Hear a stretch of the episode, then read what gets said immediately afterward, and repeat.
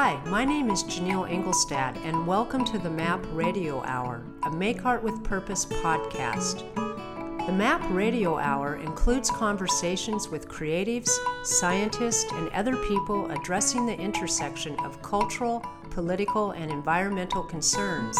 You can find out more about MAP and our projects at makeartwithpurpose.net.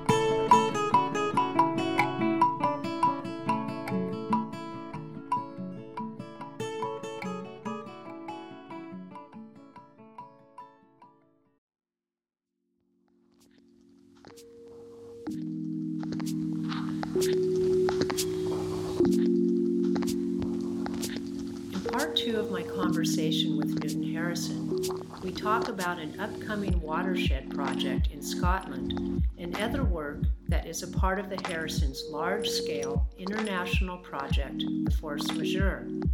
The Harrisons began the Force Majeure in 2007, and the work continues today.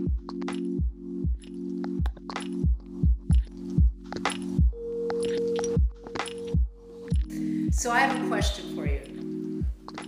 You're in the final stage of your life, which we've talked about, which you've got 10 to 20 years, who knows? Mm, I'm diabetic, so I've got five to ten. Five to 10 good years. Yeah.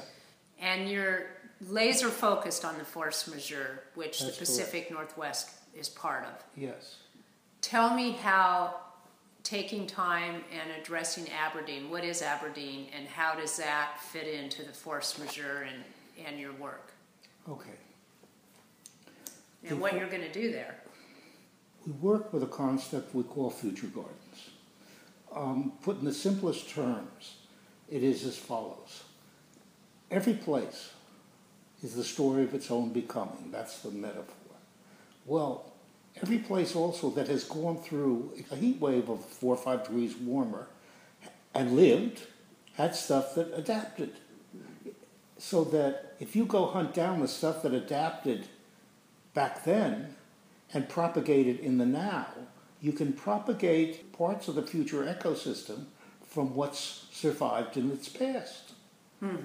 And so, what, what we've been doing this at the 8,000 acre level at, at uh, Sagehen, and we'll do on the coastline here at um, Arboretum, where we have three, three Bucky Fuller domes. I thought, well, we're already doing a watershed, why not do a double watershed? Since Aberdeen sits smack between the Dee and the, the Dee and the Don, I don't know what that is. That's the Dee and the Don, yeah. and they have about 400,000 people there. And th- they doubled in size because of all the oil, Right. and they'll Yeah. shrink once the oil goes away, which is another 10, 15 years. Uh, they'll suck it dry, maybe 20, but soon. I, I've heard that it's already topped and reducing. Well, there's 8,000 miles, plus, plus minus. I haven't checked it out. Uh, they're checking it out. In those two watersheds, each of the rivers is about 80 to 84 miles long. Right. And I want to examine those places for the very first time to see if we can deal with carrying capacity. Nobody has ever really dealt with carrying capacity, really. All we do is tell sad stories. A sad story is the watershed can carry 500 uh, to 100,000 people. We've got 400,000 people. Therefore, our footprint is four times bigger than we could do. And that's true of all of England, by the way. Right. But let's say they lose 100,000 people or so because the oil business goes away, lose a third. And the question is can 8,000 acres with the sea in front of it and fish farms possible polyculture systems, not one fish farm, uh, um, can that amount of land and that amount of water flowing down there, they've got a big water problem, they have to, solve the food problem and solve the, most of the living problem and solve most of the energy problems of the 300,000 people. Then we would have located what a carrying capacity actually is. Right. And use it as a model. I mean, it models Yes. that whole range across the planet as you work your way around the globe. Right, and models don't work because by the time you scale up a model, so much else happens, you're screwed. But this is not a model, it's already scaled up. It's 8,000 miles. Right. It's not 8,000 acres. Right. Okay. So model's not a good word, but it does give you information that you can then in a you you Yeah, what have it does learn something. Apply It's to true. other It- it- content. It, Yeah. models, it models a viable system. Right, and then you can you Yeah. have a, a blueprint, if you Yeah, will. then you can as adapt. as you move across. But the ha- most happy, planet. happy thing is that it can exist at all. Right. See, we don't know that yet. So uh, I fundamentally proposed this to the Aberdeen people, and they loved it. Originally, they wanted me to come down there and deal with two or three acres in a barn. Right. You know, And so- flooding rivers. Flooding rivers. They had a Yeah. terrible flood event, so that'll be part of what we're thinking about too. Exactly right. Yeah. Because oh, you, the calculation there is it rains 40 inches a year. When it rains 40 inches, maybe a third of it goes right into the ground unless the ground's soaked. One great soak. Yeah. The other, another third of it heads into the rivers. Uh-huh. And then another third of it decides whether it's bad enough to flood or just raise the river levels. So the question is, how do you put that to use?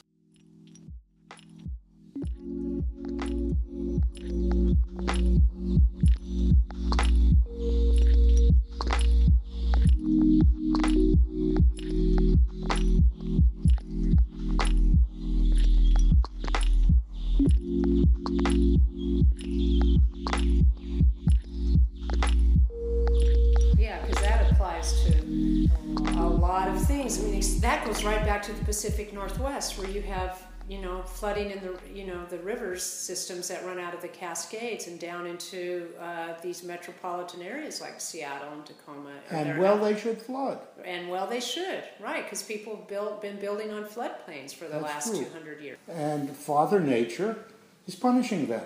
Right. Mother Nature may be kindly, but Father Nature is a punishing father. Yes. Yeah. Uncle Nature you don't want to meet. Oh, but you know what? In this coursework I just did this weekend with Jose Luis Herrera, this shaman from Peru who comes to Santa Cruz area every six months and does workshops, it was really interesting. He talked about how the Peruvian shamans are actually preparing for the return of Pachamama. That the shamanic tradition is going back to the feminine. That's what the male shamans see coming. That that is what's going to carry us forward, and that they're preparing for yeah for that return. Well, then I'll the be fe- stop. If that happens, then I can stop being annoyed with the with the female race Right, for being under responsible. right. Is that what you think? Really? Yeah. Yeah. You shouldn't have let the, these asshole men to, uh, sit on you. Yeah. Well, that's another conversation. Yeah, like, I'm going to let that one lie for a minute. one thing So, I thought of- anyway, good. Is- All right. I'm, I'm willing to follow. Like m- m- mine, Helen when she was Helen. Yeah. You know, like I used to follow her lead Uh-huh. when she was smarter than me, about at least third to half to two thirds of the time varying. Right. Um, but she followed mine too because we had a handshake on it, Yeah. and there was no um, sense of repression. Right. Well, you were moving, you were working in a zone that was outside of ego.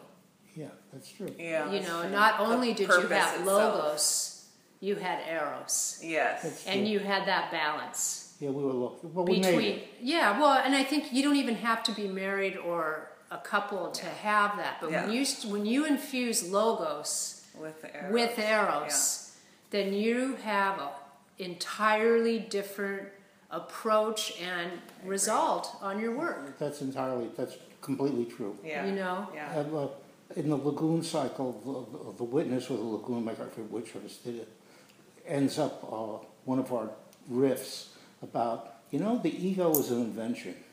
And then we go, the ego is this, the ego is that. You know, the ego may not exist at all. And that's how we end. yeah It may not have an existence. It's only, it exists only as long as we're in the process of inventing it. When you stop inventing it, it stops existing. That's true I actually believe that. yeah i do too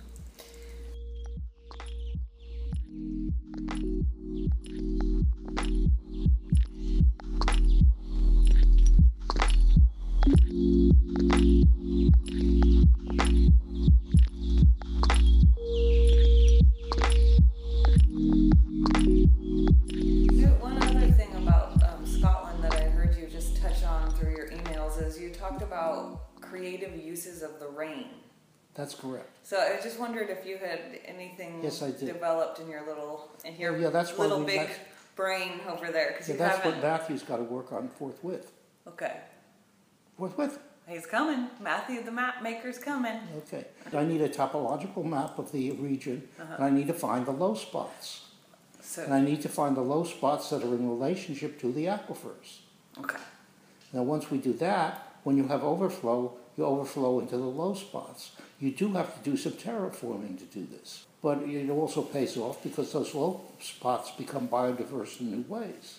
become little wetlands. So, you- yeah, so, so that's what I want to do. Interesting, And okay, I was was wondering starting, I what you started meant, to do the yeah. addition, you know, if it's eight thousand square miles, about two thousand square miles of water, forty inches deep, or what would be too much. Or one thousand square miles, six to seven feet deep. So in that single watershed, they have one, th- uh, when they have forty inches of rain a year, they have, the excess is the equivalent of a one thousand square mile lake, um, like ten by a hundred. A lake five miles wide and twenty miles long, six and a half feet deep. That's a lot of water. It is a lot of water. It's quite a few acre feet. Now, that water has lots of possibilities. That's what you have to think about, what, what it wants to do. Yeah.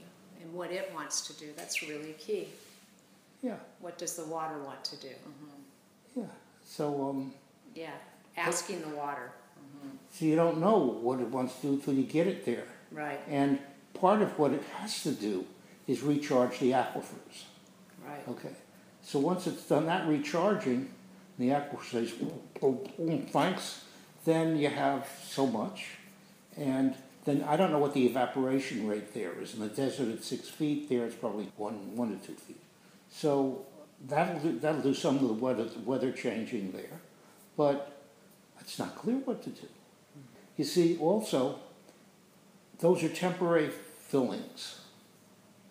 They won't stay filled. Or, well, imagine you had 10 of them spread over. And imagine there was a connection between them. And imagine that they were at different altitudes. Then, as they shrink, the top altitude keeps the lower altitudes up. And then you have sort of row, row, row your boat. You have uh, eight or nine of them become dry, but one or two of them are permanently wet because they're, they're filled from the others. Right, And so you have then a way of sequencing what drying would mean and the biodiversity that would be in each of, each of those, which would be different. row, row, row your boat. I Yeah. like that one. So, so that's the kind of thinking I've been doing on. cool, yeah. It's kind of fusing a lot of like you know your Peninsula Europe, future oh, gardens, Sri- and Sri Lanka. using some of these major, Yeah. tr- you know, It's you were preparing for this all along, yeah. yeah, yeah, which is how, Did you when you're in notice how? synchronicity, that's what Yeah. happens. Yeah. yeah. Also notice it was easy. I know what to ask Matthew to do. I knew how to think it through. I knew how the big numbers would be- need to be shaped. Yeah, the big And- numbers, And I need to know um, how right I am about rainfall, supposing it's only 36 inches, or, but more likely 44. Well, yeah, and there'll be more and more erratic weather events. Yeah. So The other thing is that maybe some of that water needs to go to somebody who needs it out of the watershed. Mm-hmm. Maybe some of that water, which is what I would do with it, needs to slowly go into the ocean and become an estuarial lagoon. Why an estuarial lagoon? Well, they probably once had one, but they killed it. But an estuarial lagoon is more ecologically productive than anything on Earth. And you can then pull thousand pounds of food wet weight out of every acre. And so doing preserves the system because you don't pull the same thing out every year. Right, And then how do you get it to overproduce? Because you want it to overproduce to take the overproduction to keep it in balance. And it's your profit or your food is is the imbalance. right, see, so you're you're not killing something. Unless you do it. Yeah, it's an exchange. Yeah, A bar- It's almost like a barter. Yeah, it is a barter, actually. Yeah. All nature works by exchange. Yes, it does. And so, uh, all work that we do sets up exchange automatically. Sort of, there's uh, an alarm system goes off if you take too much. Yeah, and that's where we are. Yeah. The alarm system is Is blaring. Yes. it's blaring. What I do with students sometimes who are insensitive, I say, can't you drive down the freeway and see giant machines scraping the earth for new um, development? Can't you hear the earth scream? And that changes you.